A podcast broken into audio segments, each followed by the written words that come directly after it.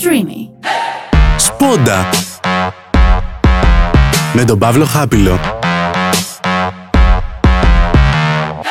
Γεια σας παιδάκια μου, τι μου κάνετε, είστε καλά ακόμα μια Παρασκευή, δύσκολη Παρασκευή, το Σαββατοκύριακο που έρχεται θα είναι λίγο ζώρικο, τέλος πάντων ας πάμε να μιλήσουμε για το μετακαπιταλισμό. λοιπόν, τι είναι ο μετακαπιταλισμός; Ωραία ερώτηση. Λοιπόν, ο μετακαπιταλισμός είναι κάπως αυτό που ζούμε τώρα. Είμαστε λίγο στο μετέχμιο που αλλάζει το οικονομικό πολιτικό σύστημα της ανθρωπότητας γενικότερα και φεύγουμε από τον καπιταλισμό και πάμε σε κάτι καινούριο το οποίο το ονομάσανε οι ιστορικοί και οι φιλόσοφοι το ονομάσανε μετακαπιταλισμό. Λοιπόν, ας πάμε λίγο να αναλύσουμε τι είναι ο καπιταλισμός πρώτα και μετά θα αναλύσουμε τι είναι ο μετακαπιταλισμός.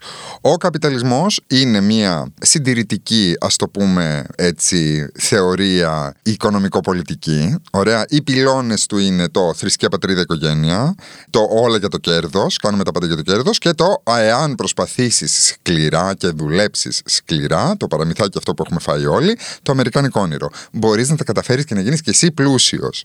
Ε, λοιπόν, όλα αυτά κάπως ε, φουντώσανε μετά την, ε, ουσιαστικά μετά τον Πρώτο Παγκόσμιο Πόλεμο, πιο πολύ μετά το Δεύτερο Παγκόσμιο Πόλεμο φούντωσε όλη αυτή η ιδεολογία του καπιταλισμού, της ανάπτυξης, το, ξέρεις, της υπερπαραγωγής προϊόντος και του, του καταναλωτισμού, του αγοράζουμε πράγματα φτηνά και χαιρόμαστε που αγοράζουμε πράγματα φτηνά και ακόμα και αν δουλεύεις μια δουλειά πείνας σε εισαγωγικά, μπορείς και εσύ να αγοράζεις μια τηλεόραση 50 John.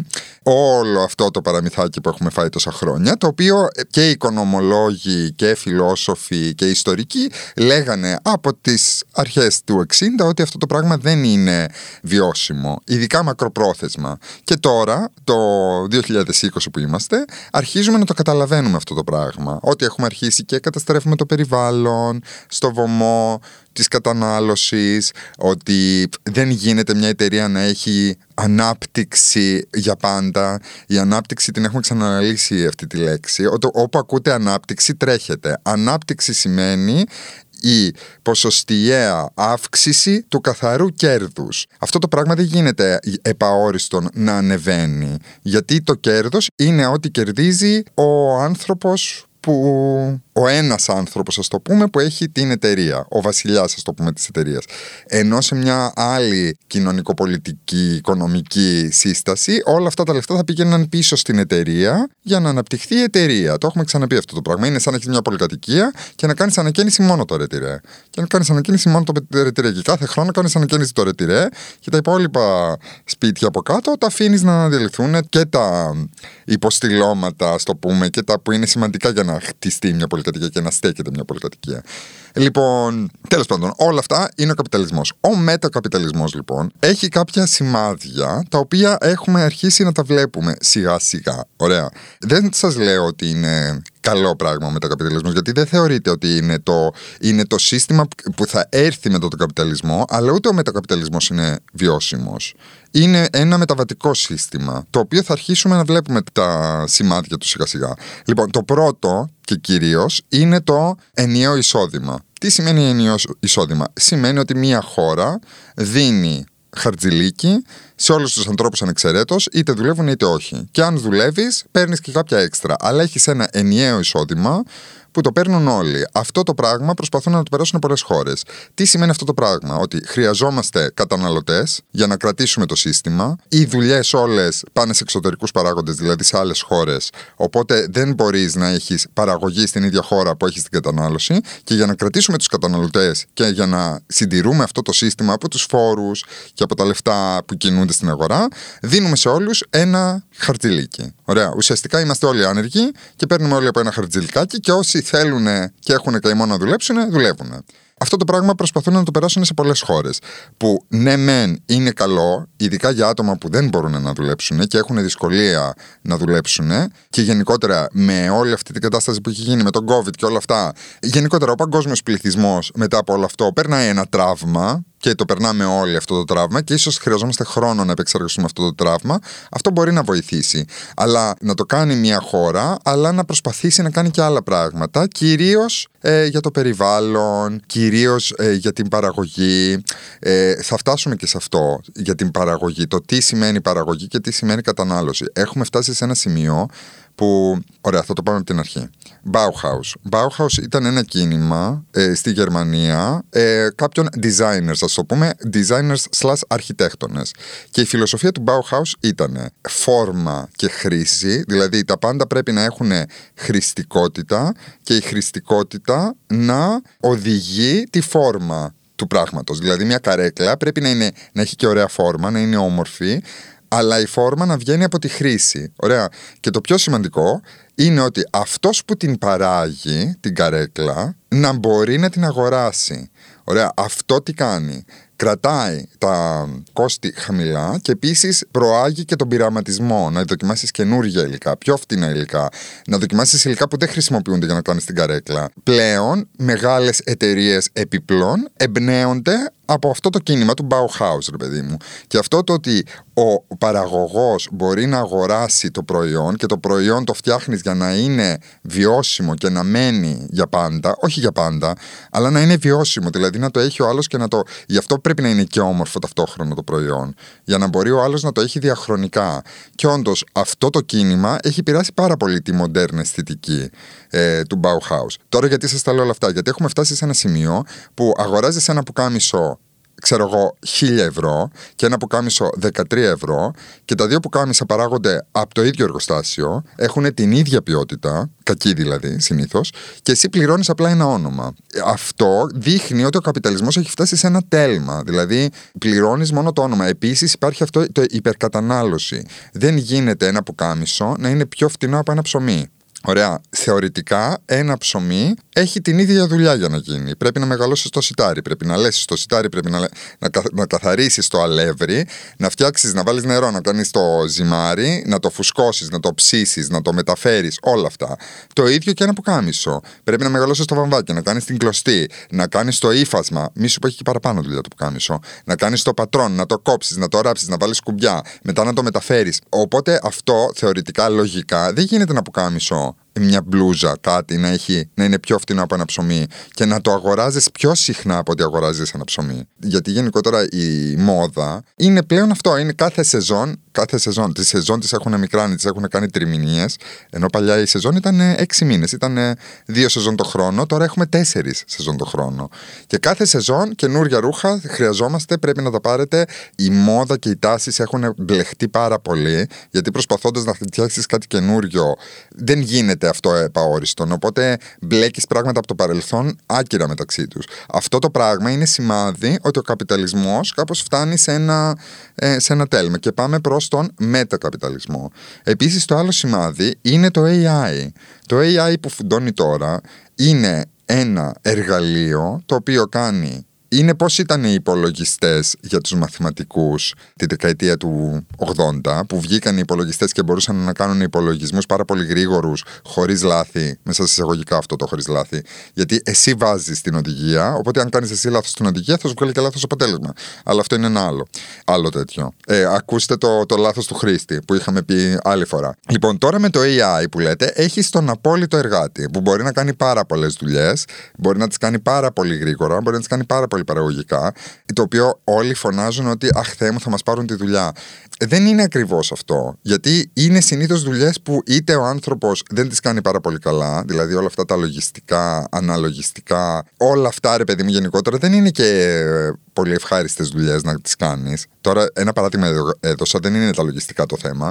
Αλλά θέλω να πω ότι εάν έχεις το εργαλείο που μπορεί να σου κάνει αυτές τις δουλειές και να τις κάνει και σωστά και να τις κάνει και γρήγορα, έχεις χρόνο να κάνεις άλλα πράγματα να σκεφτείς λίγο το μέλλον της ανθρωπότητας, να δουλέψεις για την καλυτερεύση του περιβάλλοντος, όλα αυτά τα πράγματα τα οποία χρειαζόμαστε να τα κάνουμε άμεσα όλη η ανθρωπότητα και να σταματήσουμε απλά να δουλεύουμε για έναν μισθό για να μπορούμε να συντηρούμε ένα σύστημα το οποίο δεν είναι βιώσιμο. Δεν ξέρω με πιάνετε τι λέω. Όλα αυτά είναι σημάδια του μετακαπιταλισμού. Ενός μεταβατικού σταδίου που θα μάθει η ανθρωπότητα να ξοδεύει χρόνο και έργο για πιο σημαντικά πράγματα και για πιο σοβαρά πράγματα και για πιο χρήσιμα πράγματα.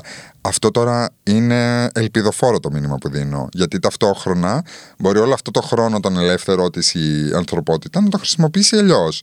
Και για να σας δώσω ένα παράδειγμα να καταλάβετε τι εννοώ, ε, τόσα χρόνια η ανθρωπότητα ξοδεύει πάρα πολύ χρόνο, ανθρώπινο δυναμικό και λεφτά στην ανάπτυξη οπλικών συστημάτων. Και πολλές χώρες κερδίζουν πάρα πολλά λεφτά. Δηλαδή η Αγγλία το πρώτο εξαγώγημο προϊόν της είναι τα οπλικά συστήματα. Η Αμερική το ίδιο. Οπότε πολλές χώρες εποφελούνται από το να έχει μια άλλη χώρα πόλεμο. Δεν ξέρω με πιάνετε τι λέω. Και όλο αυτό είναι πολύ καπιταλιστικό. Τότε εποφελούνται λίγοι με την μιζέρια κάποιων. Εάν όλα αυτά τα λεφτά και όλα αυτά τα χρήματα τα ξοδεύαμε, δεν ξέρω κι εγώ, στην ενεργειακή κρίση, στο περιβάλλον, σε οτιδήποτε άλλο, η ανθρωπότητα θα ήταν σε πολύ καλύτερη κατάσταση. Και τώρα που θα έχουμε τόσο πολύ ελεύθερο χρόνο και μέσα για να κάνουμε τέτοια άλματα τεχνολογικά, γιατί μέχρι τώρα θεωρούσαν αυτή την δικαιολογία ότι ε, η, αυτή η ανάπτυξη οπλικών συστημάτων φέρνει τεχνολογικά άλματα. Τύπου τα drones, οι κάμερες, όλα αυτά ξεκινήσανε από όπλα. Δεν ξεκινήσανε για, για να βγάζουμε ωραία βίντεο για το Instagram.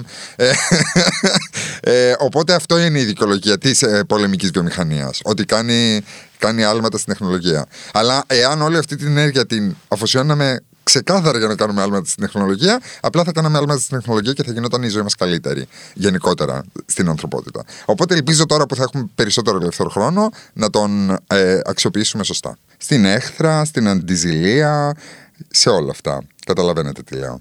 Ε, λοιπόν, άλλο σημαντικό του μετακαπιταλισμού. Οι CEOs, τα κεφάλια, στο πούμε, των εταιριών, έχουν συνειδητοποιήσει ότι δεν είναι το κέρδος στο παν και ότι χρειάζεται το προσωπικό σου να είναι καλά και να είναι ψυχολογικά καλά. Οι μεγάλες εταιρείες έχουν αρχίσει να έχουν ψυχολόγους, έχουν αρχίσει να έχουν ε, νέα ωράρια. Το 8ωρο δεν είναι, είναι κάτι πάρα πολύ απαρχαιωμένο. Και πώς το λέμε, επιστημονικά έχει αποδειχθεί ότι δεν είναι παραγωγικό το 8ωρο. Ότι ένας άνθρωπος που δουλεύει 4 ώρες μπορεί να είναι πολύ πιο παραγωγικός από ότι στο 8ωρο. Αυτά μας τα έχει δείξει και ο COVID. Ότι το γραφείο, το δουλεύουμε όλοι σε ένα γραφείο, δεν είναι τόσο παραγωγικό όσο νομίζαμε. Και ότι όλα αυτά τα πράγματα πρέπει να αρχίσουμε να τα επαναπροσδιορίζουμε και να τα επανεξετάζουμε. Και οι μεγάλες εταιρείες όντως το κάνουν αυτό το πράγμα. Επίσης ένα σημάδι του μετακαπιταλισμού. Δηλαδή αυτό το παραμυθάκι το πάω, χτυπάω κάρτα και δουλεύω 8 ώρο δεν είναι πάντα το καλύτερο για την εταιρεία. Και αυτό πρέπει να το συνειδητοποιήσουν από πάνω προς τα κάτω. Γιατί εμείς οι κάτω το ξέρουμε αυτό. Το ξέρουμε χρόνια. Δεν είναι θέμα. Λοιπόν, επίσης άλλο σημάδι του μετακαπιταλισμού ότι αρχίζουν να φουσκώνουν οι κοινές οικονομικές επιχειρήσεις. Δηλαδή τα λεφτά πλέον δεν τα μοιράζονται οι λίγοι. Υπάρχουν τρόποι, ρε παιδί μου, να έχεις λεφτά... Θέλω να μιλήσω για τα, για τα bitcoin ότι ρε παιδί μου ο πλούτος δεν ορίζεται από τους λίγους ο πλούτος. Πλέον υπάρχουν τρόποι να επενδύσεις και να ορίσεις τον πλούτο με πιο, θα το πω πολύ έτσι, όχι ομά, θα το πω πολύ μπακάλικα, πιο κομμουνιστικό τρόπο.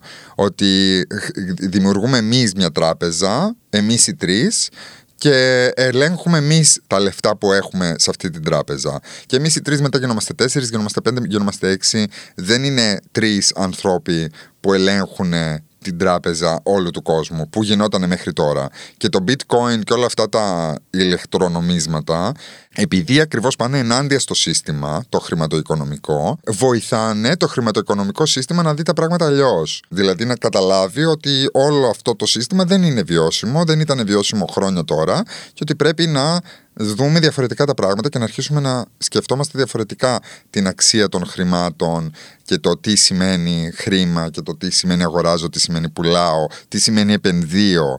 Ε, δηλαδή όλο αυτό το ότι στο χρηματιστήριο επενδύεις, δεν επενδύεις σε χρήματα, δεν επενδύω στο σιτάρι, δεν επενδύω ξέρω εγώ, στο σίδερο, δεν επενδύω στο χρυσό όπως επενδύαμε παλιά, επενδύω σε ε, δάνεια. Δηλαδή επενδύω στο πόσο καλά μπορεί να πληρώνει ένας άνθρωπος ή και κακά μπορεί να πληρώνει ένας άνθρωπος το δάνειό του. Είναι πολύ advanced αυτό που λέω. Υπάρχουν πολλές ταινίες που το αναλύουν πολύ καλύτερα από ότι το αναλύω εγώ. Αλλά πλέον εσύ ε, ποντάρεις, το χρηματιστήριο είναι χειρότερο από τον τζόγο. Ποντάρεις στο εάν θα πέσει μια τράπεζα, στο πούμε. Εάν θα καταστραφεί μια τράπεζα και μπορεί να κερδίσεις πολλά λεφτά από την καταστροφή της τράπεζας. Αυτό το πράγμα δεν βγάζει νόημα. Γιατί το χρηματιστήριο δεν χτίστηκε γι' αυτό. Το χρηματιστήριο χτίστηκε για κάτι άλλο. quello Δηλαδή, χτίστηκε για να μπορεί να χρηματίζει καινούργιες τεχνολογίες και καινούργιες εταιρείες για το μέλλον τους, ρε παιδί μου. Δηλαδή, πόνταρες στο μέλλον της τεχνολογίας παλιά. Και άμα σου βγάζε λεφτά η τεχνολογία, έβγαζες και εσύ λεφτά. Δεν πόνταρες στην καταστροφή μιας άλλης εταιρείας. Και, και όλο αυτό δείχνει τις αδυναμίες του συστήματος. Και πώς πρέπει να τα επαναπροσδιορίσουμε αυτά τα συστήματα και να τα ξαναφτιάξουμε και να τα γκρεμίσουμε. Και συνήθως για να γίνει αυτό το πράγμα πρέπει να έρθει μια νέα ιδέα που να πηγαίνει ενάντια στο σύστημα. Και για να μπορέσει το σύστημα να επικρατήσει, αφομοιώνει αυτή την ιδέα. Έτσι πάνε αυτά τα πράγματα. Όπως ρε παιδί μου και στη φύση. Εάν έχεις ένα κύτταρο δίπλα σου που κάνει καλύτερη δουλειά, τι θα κάνεις, θα το φά και θα προσπαθήσεις να αφομοιώσεις το μηχανισμό που χρησιμοποιεί αυτό για να κάνει καλύτερη δουλειά, για να παράγει περισσότερη ενέργεια. Αυτό γίνεται στη φύση. Ε, κυριολεκτικά. Anyway, Επίσης, ένα άλλο σημάδι του μετακαπιταλισμού είναι και η μοναδικότητα. Γιατί το καπιταλιστικό σύστημα, εάν πάτε στην Ιαπωνία για παράδειγμα και δείτε πώς πάνε οι άνθρωποι στη δουλειά τους, είναι όλοι στρατιώτες. Άσπρο κάμισο, μαύρη γραβάτα, μαύρο παντελόνι. Όλοι φοράνε ακριβώς το ίδιο πράγμα. Ο καπιταλισμός είχε αυτή την τάση, την τάση της ομοιογένειας, ότι είμαστε όλοι ίδιοι, που σημαίνει ότι επειδή είμαστε όλοι ίδιοι, μπορεί ο καθένας μας να γίνει εκατομμυριούχος. Αυτό ήταν το μήνυμα του καπιταλισμού. Ότι ε, η ομοιογένεια φέρνει και τι ίσες ε, πιθανότητες, ίσες ευκαιρίες. Αυτό το πράγμα έχει αρχίσει να αλλάζει πλέον. Πάλι με διάφορο αγώνα από διάφορους ανθρώπους που είναι διαφορετικοί και θέλουν να ζουν τη ζωή τους διαφορετικά και θέλουν να είναι στον κόσμο διαφορετικοί.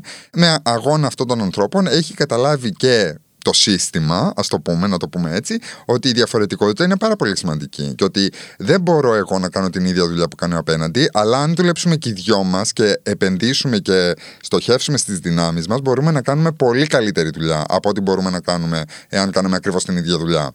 Δεν ξέρω με πιάνετε τι λέω. Και ότι είναι καλό να επενδύουμε στις δυνάμεις μας ο καθένας. Και ότι όλοι μαζί κουμπαγιά κουμπαγιά, όλοι μαζί μπορούμε να πάμε πολύ πιο μπροστά. Αυτό το πράγμα είναι κάτι που το συνειδητοποιούν οι εταιρείες σιγά σιγά και έχουν αρχίσει να επενδύουν στη μοναδικότητα του κάθε ανθρώπου, να βρίσκουν τις δυνάμεις τους και να τις εξελίσσουν και να επενδύουν σε αυτές. Πράγμα που δεν γινόταν παλιά. Αυτό επίσης είναι ένα σημάδι του μετακαπιταλισμού. Που ξανά λέω ότι πάμε ρε παιδί μου να αποδομήσουμε αυτές τις αρχές που βλέπουμε ότι δεν είναι βιώσιμες. Όλα καλά, όλα ωραία. Είμαστε στην περίοδο του μετακαπιταλισμού είτε το θέλετε είτε όχι. Το μόνο σίγουρο είναι ότι τα πράγματα πάνε μπροστά, όσο και αν προσπαθούμε να τα κρατήσουμε πίσω, τα πράγματα πάνε μπροστά. Αυτό δεν σημαίνει ότι πάνε για καλό, ούτε για κακό. Δεν υπάρχει καλό και κακό. Και στην πορεία η ανθρωπότητα ελπίζω να βρει το δρόμο της και να καταλάβει τι της χρειάζεται. Ωραία. Αυτά είχα να πω. Ε, ελπίζω αυτό το Σαββατοκύριακο να μην είναι τραυματικό για όλους μας. Ε, γιατί είναι ένα σημαντικό Σαββατοκύριακο. Τέλος πάντων, έχετε ένα πολύ ωραίο Σαββατοκύριακο και εμείς θα τα πούμε ξανά σε δύο εβδομάδες. Φιλάκια.